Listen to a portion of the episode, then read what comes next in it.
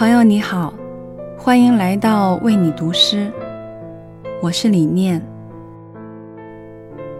也许只是偶然的触景生情，就把我们拉回到往日的时光，在那时间的缝隙里，埋藏着我们的心事和秘密，快乐与哀伤。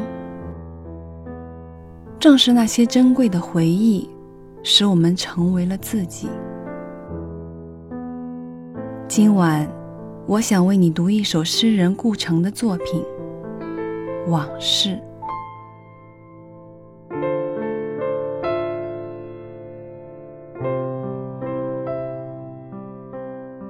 来到这个世界上，我什么也不知道，我只知道，我忘了一件事。